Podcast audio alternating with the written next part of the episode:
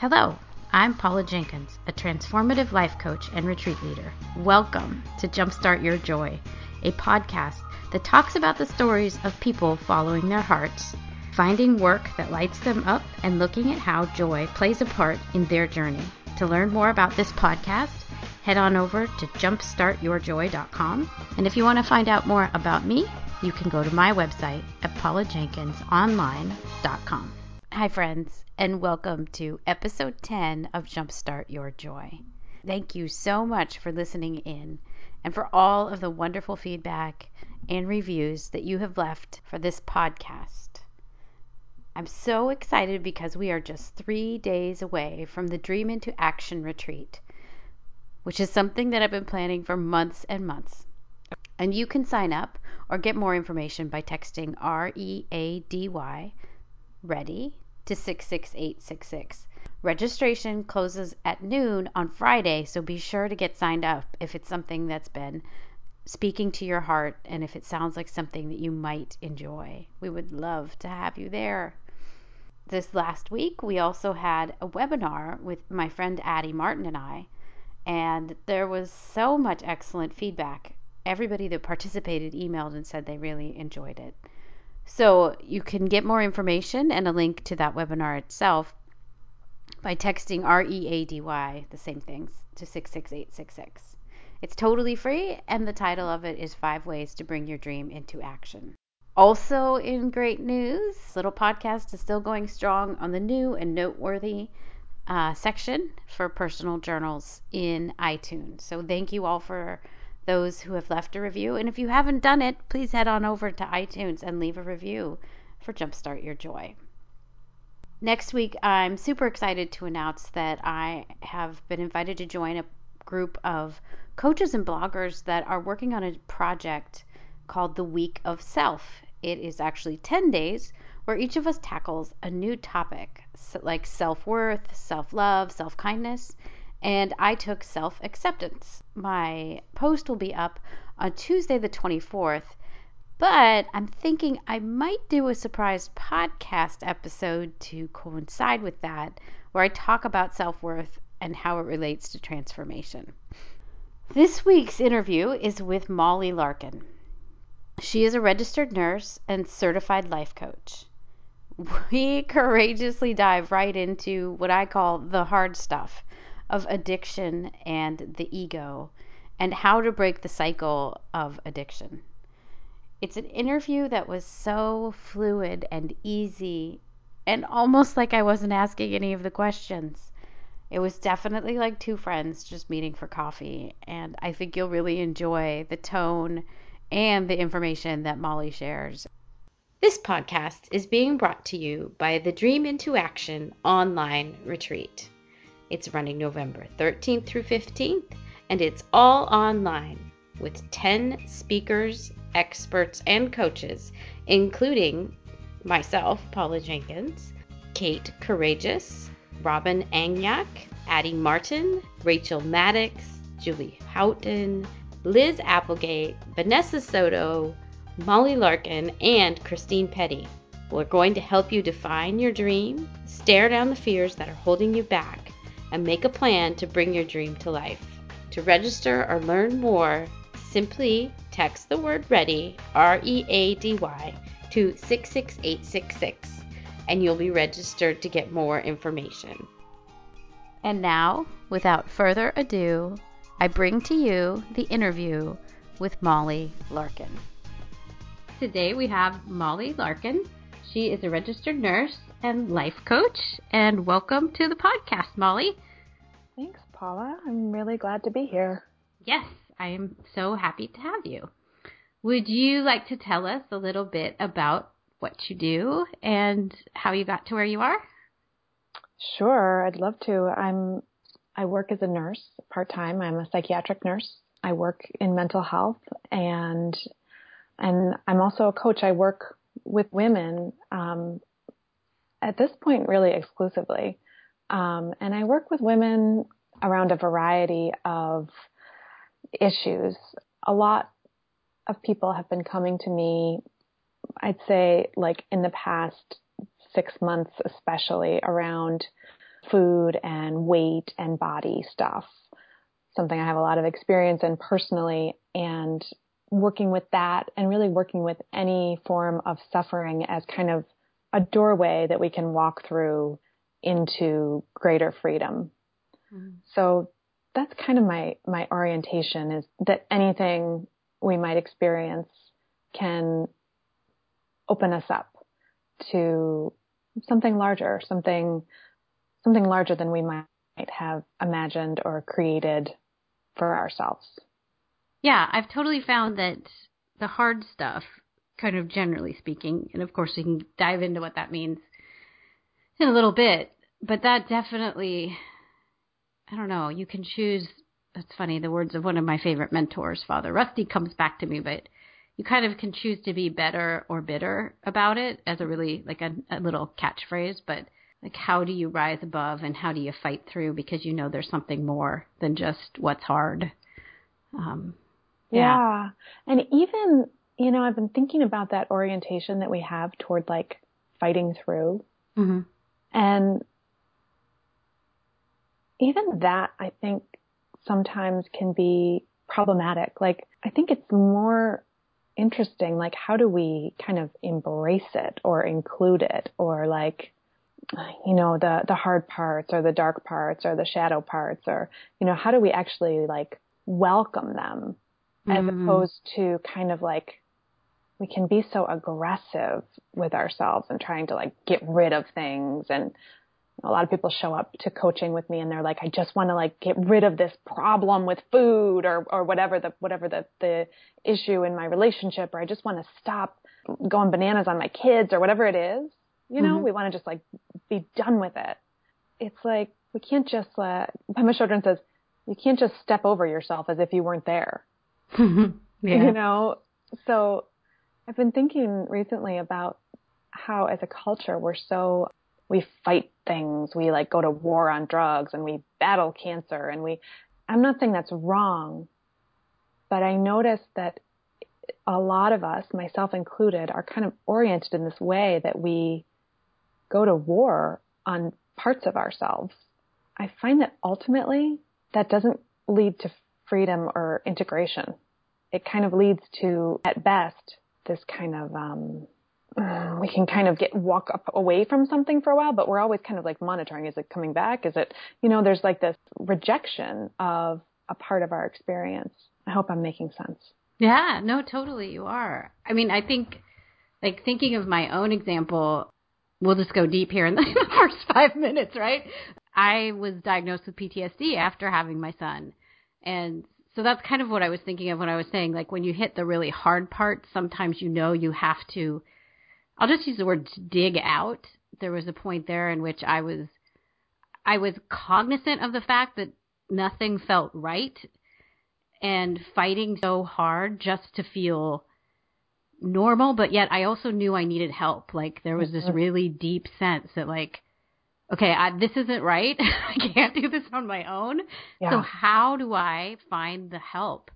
And I was also really cognizant of the fact that had I been even a tiny bit weaker, I I could sense I wouldn't know what to do. Like I had to dig so deep and I don't really even know what the words are for all of that, but I in that moment even realized like there are people that just can't ask for the help because they're so beat down and so scared maybe. And so I wonder if like what you were just saying about fear, is it fear that makes you think I've got to shut the door on this thing. I can't look at it. I can't own it. I can't do anything with it because it's just too much.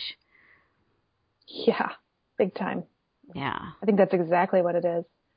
What you're speaking of in terms of like finding yourself in that place where it's taking everything you have and then even more than you have mm. to just kind of function in your day because I've lived spaces of my life like that.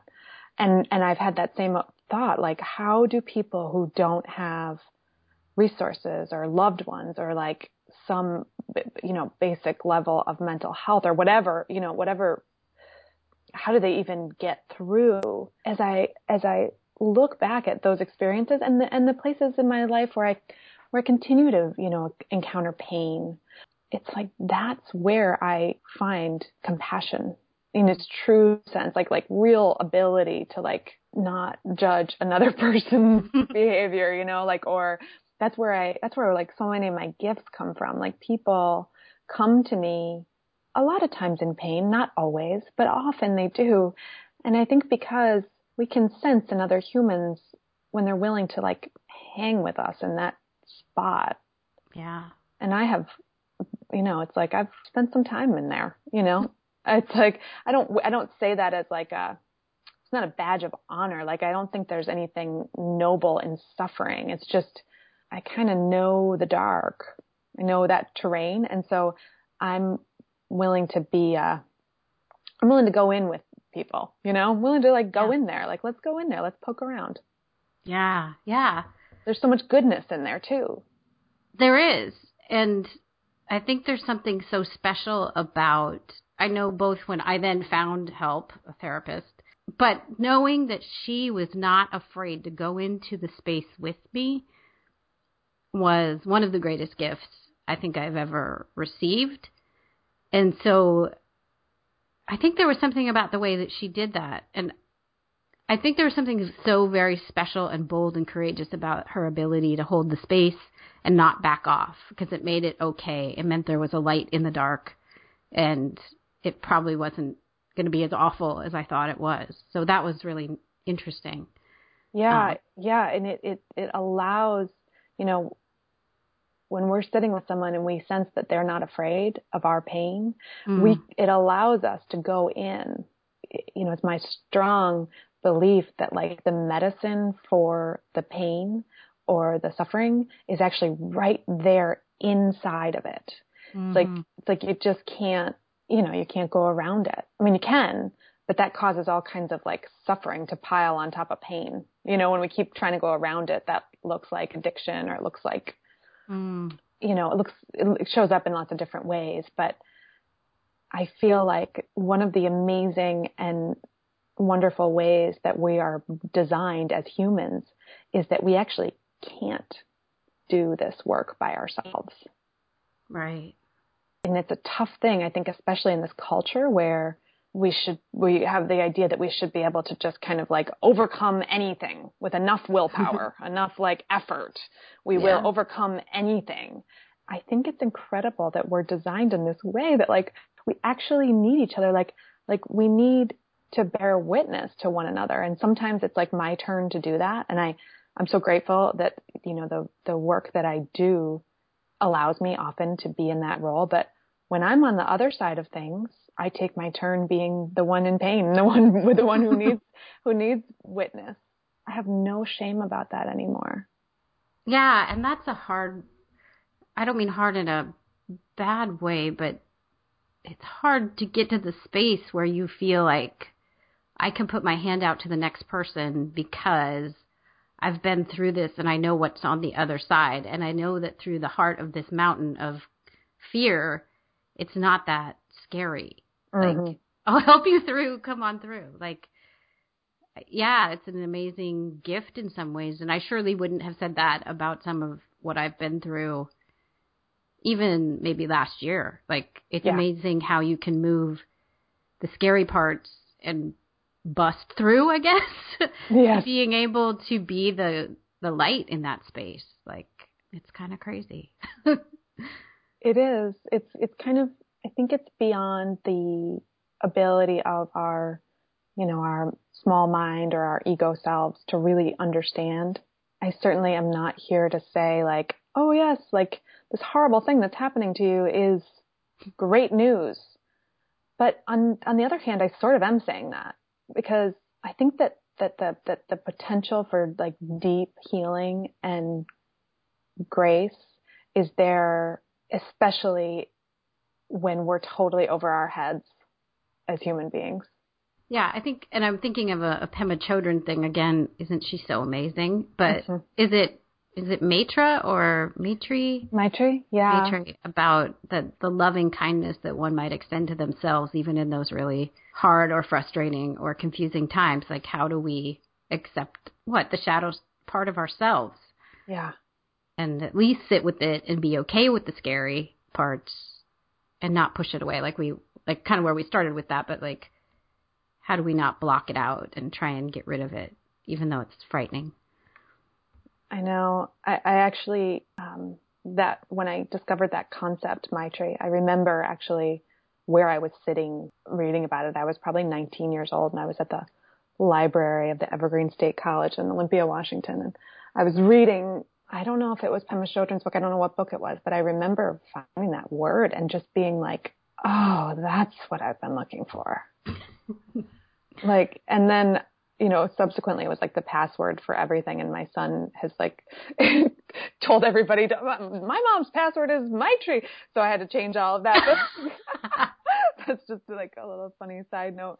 Um, but I feel like that word for me has been such a, um, such an anchor and, and as I go along in my own life and my own uh, development and healing as a person, more and more I can see that actually that that attitude, I mean, like, let's break down what it is for a second. It's like that, that ability to be loving and friendly, really have a friendly attitude toward oneself.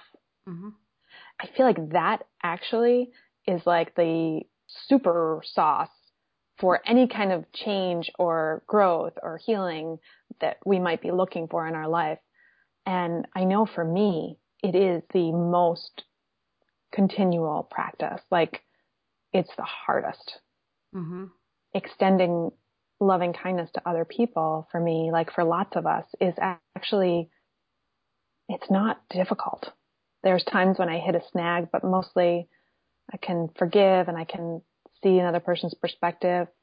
And it's a whole other game when it comes to myself. And it requires a lot of, a lot of practice, and a lot of like humility and like just a willingness to keep on to like be fiercely committed to treating myself with kindness and respect. Interesting because I know the first place I heard of that, and not that word, but was in a Christian setting about God's loving kindness for each of us. Mm.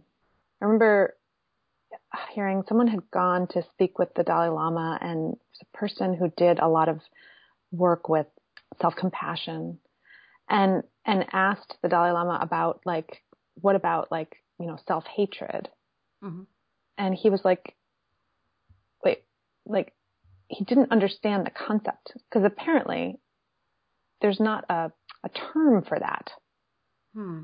and it made me just wonder like I mean, I, I, some of this I think is universal, but I, I wonder if this particular orientation that we tend to have towards self violence is especially pervasive here in our consumer culture where yeah. we are, you know, in order to sell something, we need to be made to believe that something's wrong with us.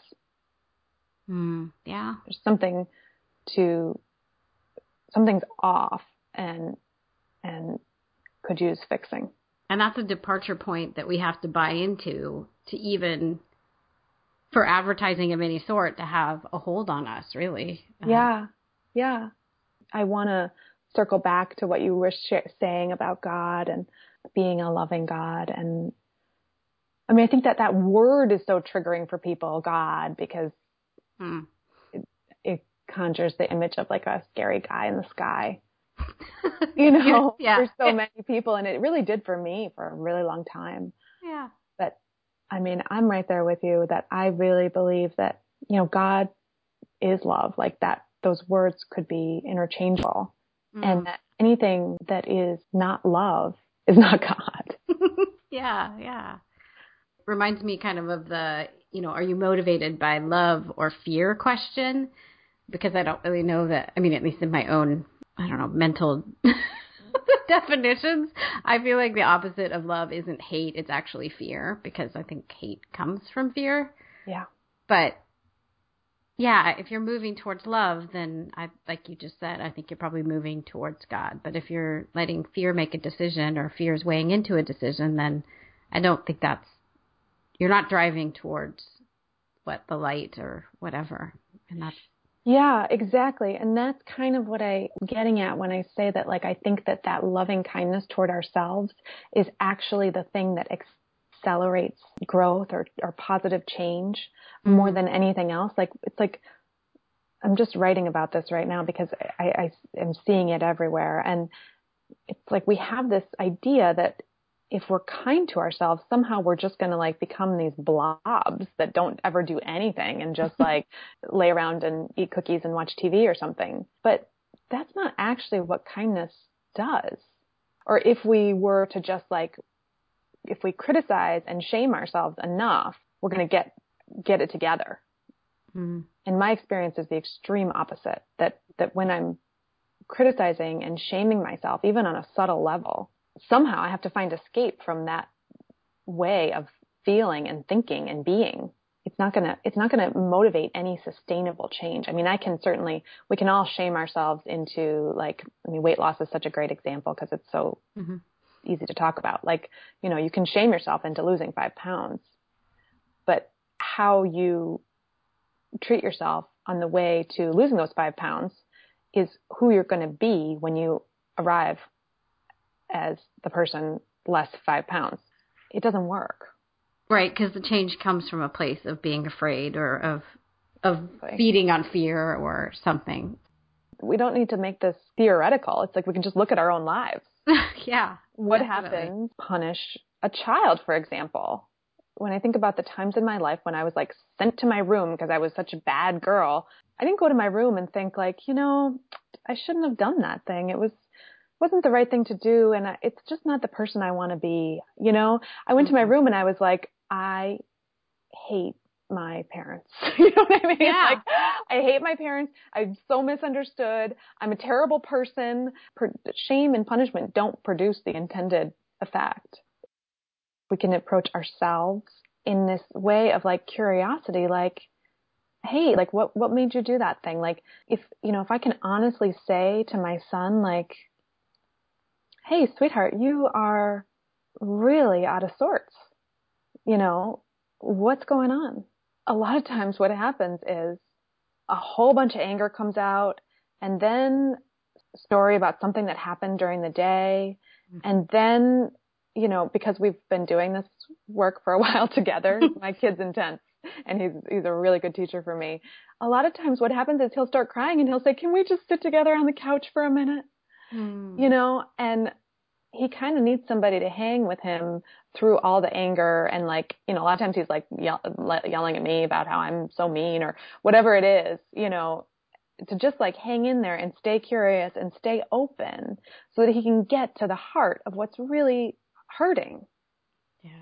And I think it's the same when we're like going to, you know, eat a bunch of peanut butter and chocolate or whatever the case is. it's like, all right, sweetheart, like that's not a big problem. Like if you want some peanut butter and chocolate, cool. But is there something going on? Yeah. And is it trying to feed a space that really isn't about food? yeah, exactly. Yeah. Like what is it you know, like Rachel Cole, who who writes so beautifully about mm. food, you know, she says like, what is it that you're really hungry for? And a lot of times, I think that we act out with food our beliefs about what we deserve to be hungry for. You know, it's like, well, what I would really love is a rest, but that's not happening. So instead, I'm going to just go and do this other thing. But, and the problem with that is a lot of times it's like, we then have feelings of guilt or or we feel sick or you know it's like again it's it's there's the original like kind of pain of maybe being exhausted. And then we we act out this behavior and then we're suffering. Hmm yeah it's it's so tricky. And until you can catch yourself in it it's hard to even know that the pattern is there maybe. Yeah. Yeah.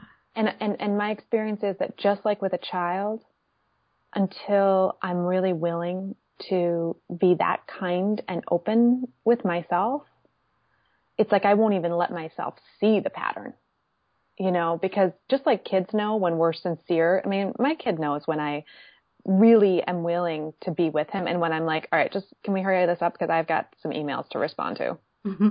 You know, I think similarly, like we have to have the intention to really explore what's going on here. Not like say we're going to explore what's going on here, but really mean what we're going to do is like go on a diet or you know what I mean? Like, like it's like we have to really be willing to go in there.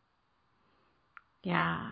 And I think especially, you know, in the beginning, like we talked about at the top of the call, it's like we might not be able to do that by ourselves. We might need some support. In a recent blog post, I'll bring this one up, you made a reflection about changing the relationship you have with time and the and this moment or the present moment um, and that when you can change that relationship dysfunctional ways of checking out fall away quite naturally was your quote. Um, and I think in the context you'd observe that both around um, food and alcohol that you would that might you may have used those in the past to halt time. Mm. I've never seen anyone explain. I mean, if I may call it addiction or using oh, yeah. something, yeah, addiction. Okay, mm-hmm. in that way, do you would you be open to explaining that a little bit, just for people that that might resonate with? Yeah, of course. I think that when we're in this distorted relationship with ourselves, it shows up everywhere, right? It shows up in our relationship with time, with food, with alcohol, all these things. Um, I think that the one way to look at the primary problem is that we're believing our minds, our thoughts. I'm trying to kind of like not go too far out with this. um, so, so we're having these painful thoughts and we're identifying with them, right? Like mm-hmm. all day long, we have all these you know, um, stressful thoughts. And we think that's us. Right. That's not us. That's our thoughts. But when we have no separation from them, when we're identified with them, you know, another way of saying that is like we're identifying with our ego or our small selves. Mm-hmm.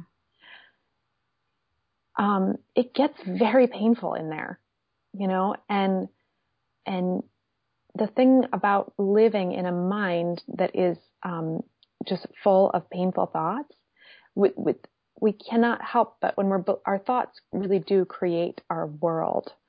And I mean, I can say a lot more about that. Like, there's like eight topics in here, but yeah. but when we're when we're stuck in believing these painful thoughts, like an example would be like, I'm never gonna get over this crap with food, or like something's wrong with me, or I'm too fat or there's on and on and on. There's a million ways that we have these painful thoughts. When we're identified with them and we think that's us, at some point we have to find an escape. We have to find a moment of peace. Like there's just no other choice. Yeah. And a lot of times what that looks like is addiction. And I think that the primary addiction is to believing our thoughts.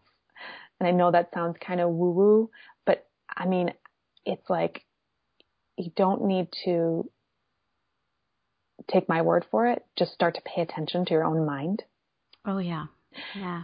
And and and I think that it manifests I think that we're a culture of addicted people. I mean, I myself know the pain of addiction really really deeply because I've traveled that road and then, you know, the road of recovery as well. But I don't see my suffering when I was addicted as unique.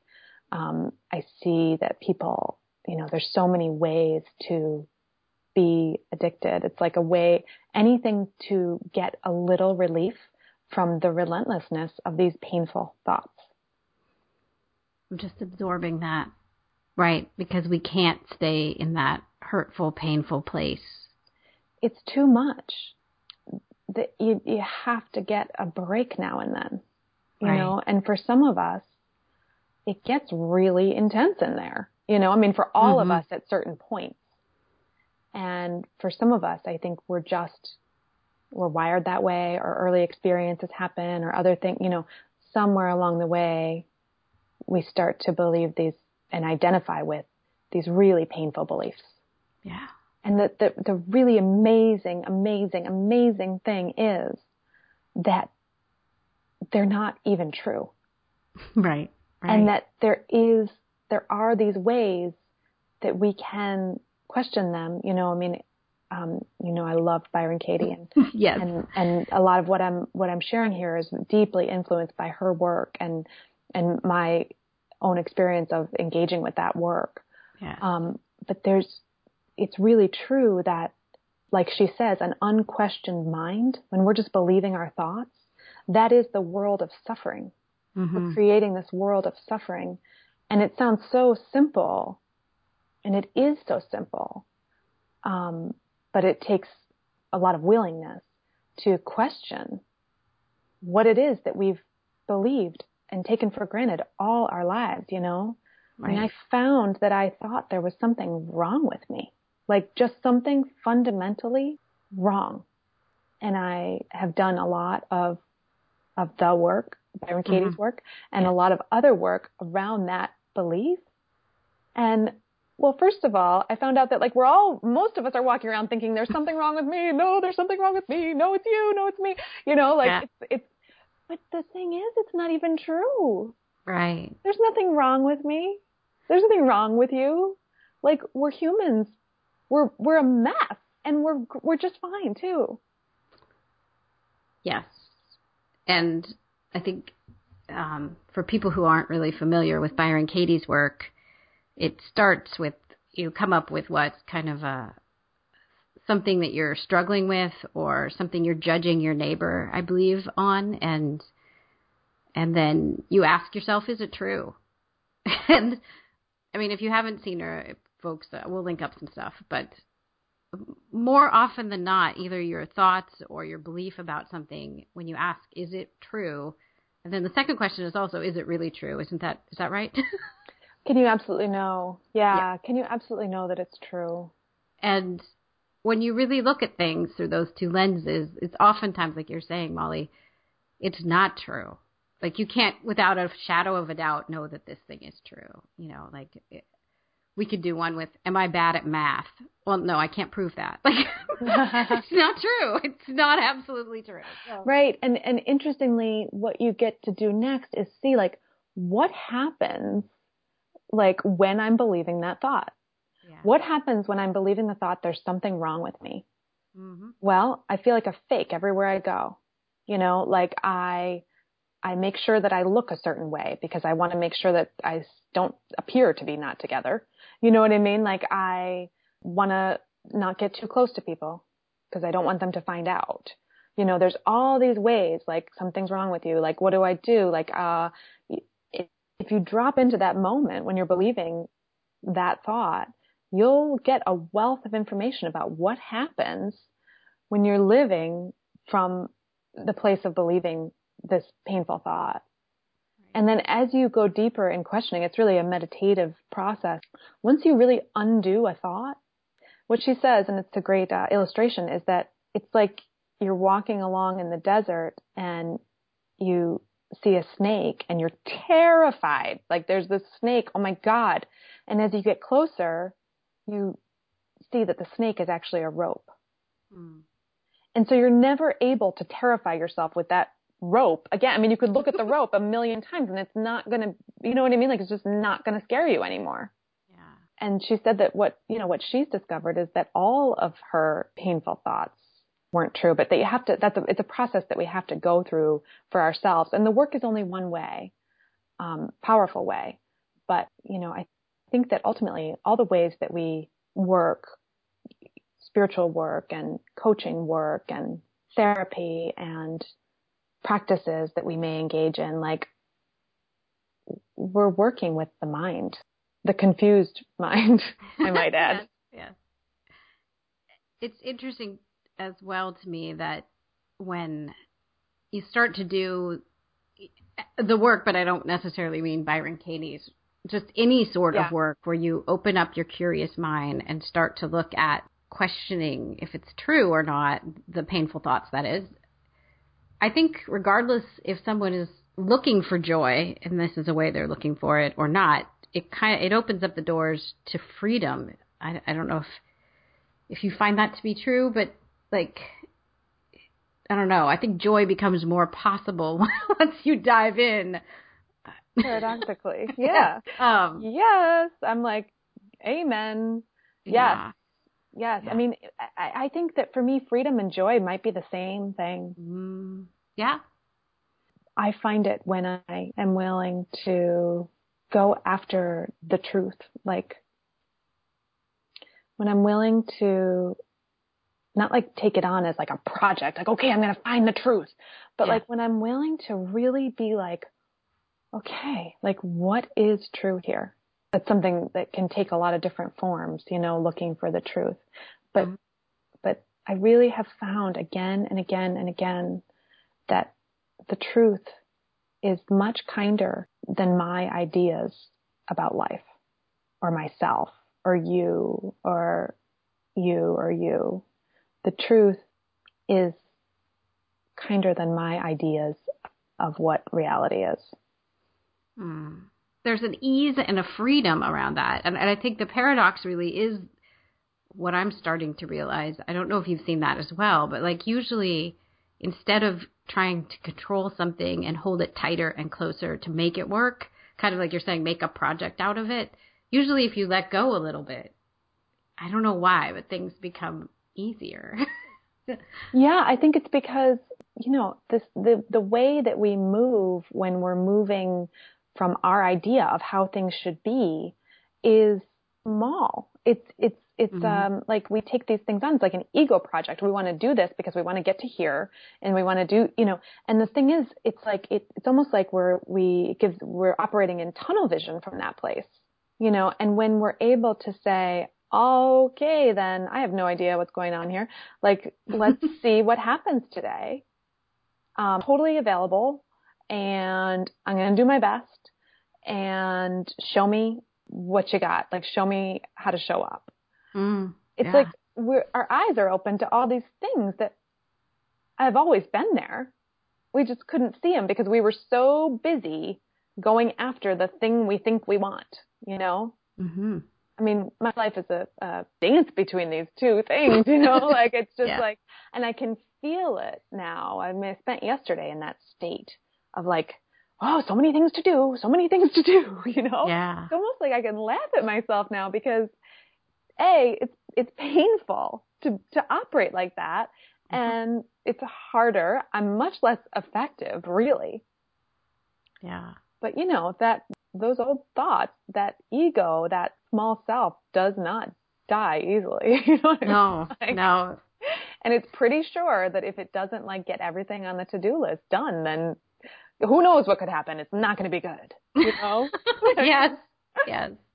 I love the term ego project. like, I think I'm gonna have to take that with me because that's, yeah. I think, Oh my God, like so much of my life is an ego project. It's like humiliating if I really take a look, you know?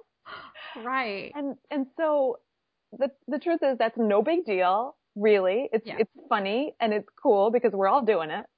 But it's also like the choice becomes clearer to me all the time. Like like you know, is that the way that you want to move? Like is that the way you want to orient your life or or do you want to have this like much bigger thing, this life, uh, this like, you know, this surrendered life hmm I mean, either way, we're not in control.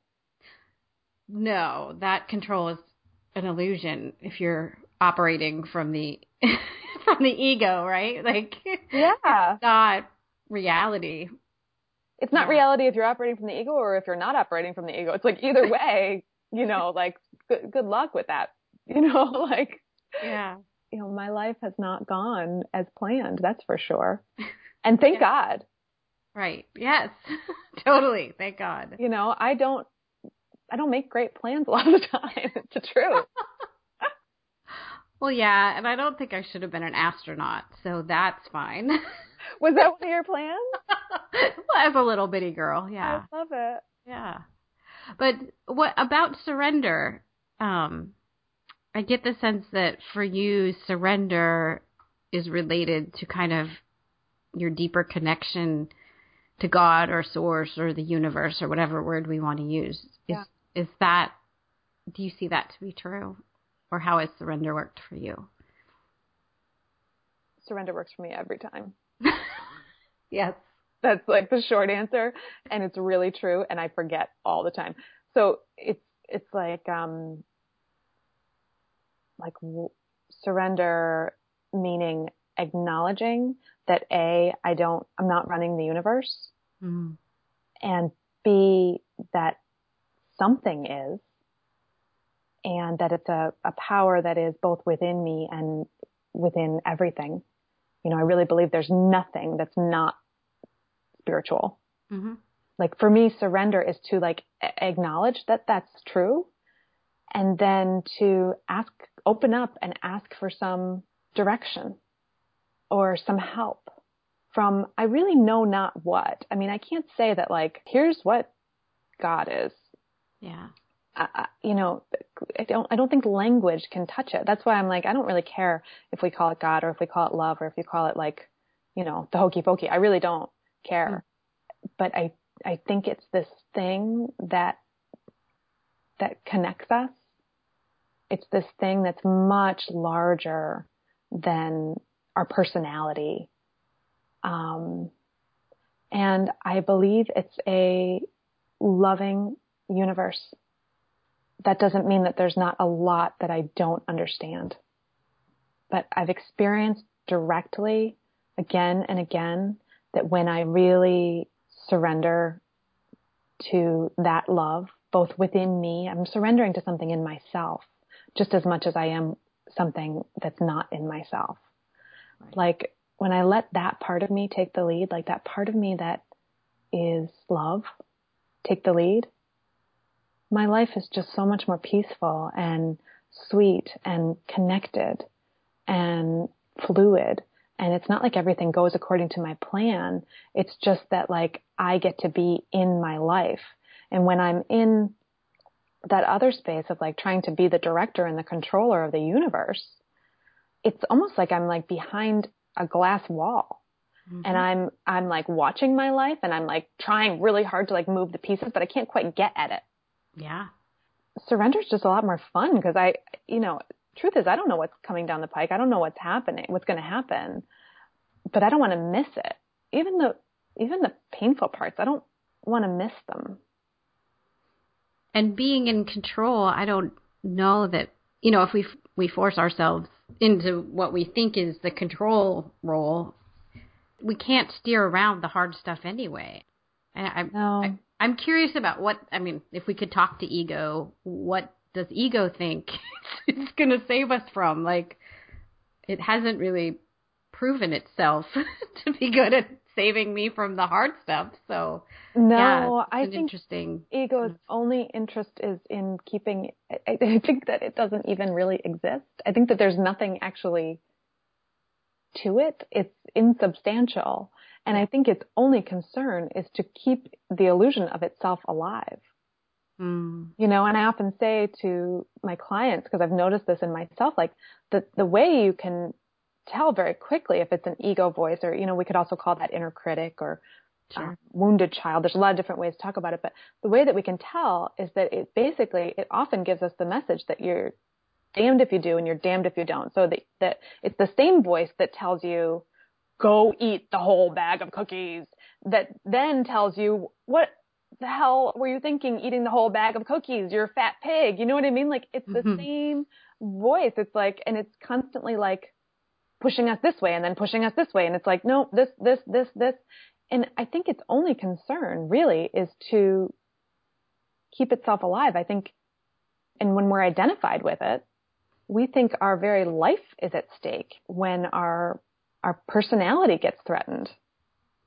Yeah. Our concept of who we think we are gets threatened and we respond as though as though our life was at, our our identity is what's at stake.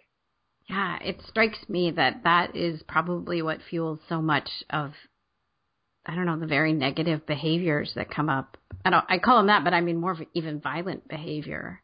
Yeah. Is is that where people are operating from? Is that the ego has just never been questioned. Yes, I think that's exactly right, you know, and it, that's exactly what Byron Katie teaches and what I, you know, I've tested this on myself is like when we're believing these, these painful thoughts, we can inflict, we're capable of inflicting a lot of suffering, you know, that on the other hand, all of us really are innocent in a sense because we do the best we can believing what we're believing in the moment. Right. You know, if you can find a moment in time where there's something that you feel so guilty about or like so ashamed of, if you take a look at what you were believing in that moment, you'll see that you really had no other choice but to act as you acted in that moment. Yeah. And I realize that's kind of a radical thing to say, and it's not my concept, but I've tested it in my life and found it to be true without exception. Right. And do you mean that by kind of ego has taken the reins? It's the only option you could see in that specific moment, or in that moment, like if somebody cuts you off on the freeway and you flip them off, and that's if that's the example, but yeah, a low risk example. But a good example. Probably, if I did that, I would have believed that person was a jerk and intending to hurt me or harm me, and so that was my reaction. That's a great even example. if yeah. I pull myself out of it after. Well, of course, they probably didn't really mean me harm, but in that moment, yeah, I get what you're saying. That this is this was the logical reaction. That's right. Yeah. Exactly. Yeah. And, and then you can multiply that to being much more destructive or whatever. Yeah. Yeah, or much less. Things that happen every day, all day. Yeah. And that's why practices like, I mean, even just the question, is it true? I've had people come back to me and be like, oh my God, I just kept asking myself that this week and it really changed my experience. It does, it, yeah. It's like, it's profound because we do. We walk around here, we walk around and we're just like thinking, believing, thinking, believing, thinking, you know, like there's no mm. space. Yeah. And so if you find yourself, that's what I would offer as a practice to, to people listening is like if you find yourself in pain at some point today, and chances are we do, you know, I, I use the term pain very loosely. You know, chances are you find yourself in some moment of discomfort every day. Just check in. What am I thinking? Yeah. And then the question, is it true? Just like right. really wondering, is that true? Somebody walks by us in the morning and, and doesn't say hello. And we are like lost. Like they don't like me. Uh, they're, they're such a jerk. They're so self-centered, whatever it is. Yeah. There's hundreds of possibilities for why that happens. Yeah. You know, many of them having nothing to do with us. That kind of gets into the three types of business I know that Byron Katie has explained. I don't know if you want to walk through that as well. Oh yeah, I love the three kinds of business because it's so helpful for me. it, it so is. helpful for me. So that you know, she says that there's there's three kinds of business. There's mine, my business. There's your business, and then there's God's business. The great thing about the three kinds of business is that a, it's a quick thing to to find out like like whose business am I in, and b, the thing is that a lot of times like if you're feeling lonely, or you're feeling separate, or you're feeling depressed, check and see whose business you're in what I've found is that when I'm lonely, I'm very rarely in my own business. This actually just happened to me on Friday. Was it Friday? Yeah, I was home and feeling a little lonely and like, I was like, oh, whose business am I in? And I took it just to like, did a quick check and noticed that I was totally not in my own business. You know, really, I noticed that I, I'm often not in my own business. Like I'm thinking about somebody else and what they might be thinking about me. You know what I mean? Like this is a little embarrassing, but it's true. And it happens regularly. And, but just by asking that question, whose business am I in? Then returning to my own business, which happened to be that I was sitting here on Friday night in my sweet house. It was quiet. My son was, was not here. I was by myself in this sweet, beautiful space I've created. And I was able to just like come back home into my body into my business, which is, hmm, what do I want to do right now? Actually, what I noticed was I wasn't actually lonely at all. You know, if I was lonely, I could have made a plan to like call a friend or do something about that. But what I noticed was what I was experiencing as loneliness was actually just self abandonment. I wasn't in my own experience. Mm. I was hmm. over in somebody else's experience. That is deep. Yeah. Yeah. And once you kind of return to your own experience, I would imagine just to tie it back to joy is you probably you'll feel more joyful if you're attending to your own business. Like you know, not you also, specifically, but yeah, yeah, yeah. I do, I do, yeah. I do. I actually think my capacity for joy is really only available when I'm in my own business. Mm. Because nobody's home when I'm not with myself. There's nobody home. Yeah, I, I think we have tremendous capacity for joy when we're willing to wholeheartedly be with our own experience, like be on our own side and return to our own business and question these minds tell us something's wrong all the time. I really like that. And it's so simple and yet so hard. it's so constant. You had um, asked a question about what do you think are, are some things that you would recommend to, to jumpstart joy? Yeah. I was thinking about that and thinking like, I think we've got to have a practice. Mm. Yeah. You know, I can jumpstart joy in, in a lot of different ways, like by, by music and dancing and movement. And like, there's a lot of ways that I, that will reliably increase my joy. Yeah. But I think overall, it's kind of a long game. It's so constant. Our thinking, our, um, and our responding is so ingrained that it requires, you've got to have a practice to renew your perspective. At least I do. Mm-hmm. Like I have, I actually have a handful of them in this point in my life. And the other thing I would say is there's got to be support. We're designed to need one another. And so it's like if you don't have it can be it can be community like friends around you, it can be hired support. It doesn't matter, but I think most of us need more of it than we allow ourselves. And yeah, and is that the ego saying you don't, you know what I mean? You can do this yourself, so you don't need these other people or whatever. It feels like that's also tied in there. Of oh yeah, yeah. I mean, the ego's favorite like story, or at least one of them, is like we are just about to get it, to get it together here once and for all. like we are just about to do it. It's around that corner. It's like the next plan. It's like, like just go paleo. Just uh, you know what I mean? Like it's just like it loves a project. Like we're just about yes. to this together. So don't tell anybody. Yeah, and we you don't know, need help here. you don't need any help. Mm-hmm. You know, and then the other one is like, oh my God, you need all the help because you're so damaged and like just mm. have somebody fix you. I mean, I've done both those things. Sure. You yeah. know, like, oh my God, I just need to find the right therapist because I'm so damaged. It's like, no, no, we just, we, we need places where we can really tell the truth. Yeah. Just really tell the truth and be received and seen and have somebody hold our wholeness when we forget it. Yeah. Yeah, for sure. And it sounded like you had a, a third thought on how to jumpstart your joy. Yeah, you know, practice, support, and kindness. Yeah.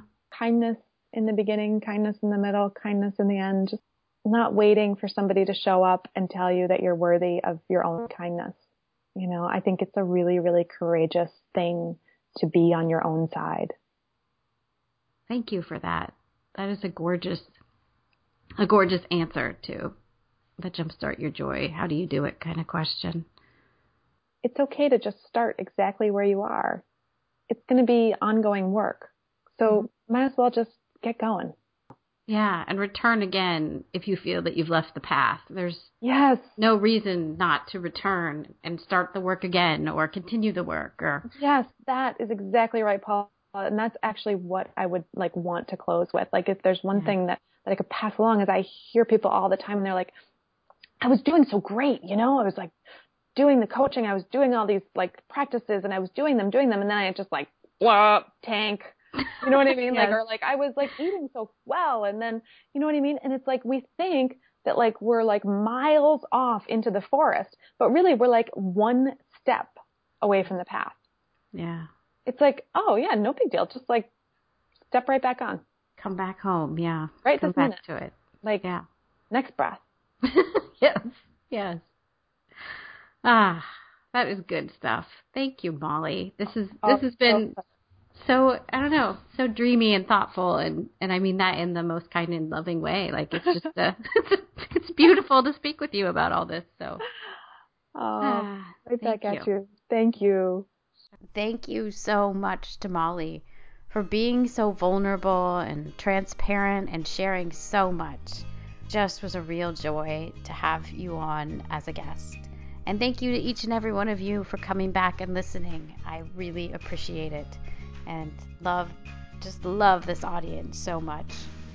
Molly will be leading one of the sessions on fear and doing more of the work that she talked about in that interview during Dream into Action.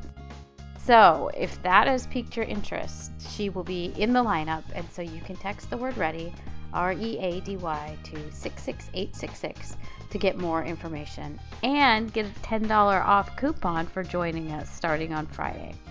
Next week, I have an interview with Brady and Amber Black. They are a married couple who lives in Beirut, Lebanon.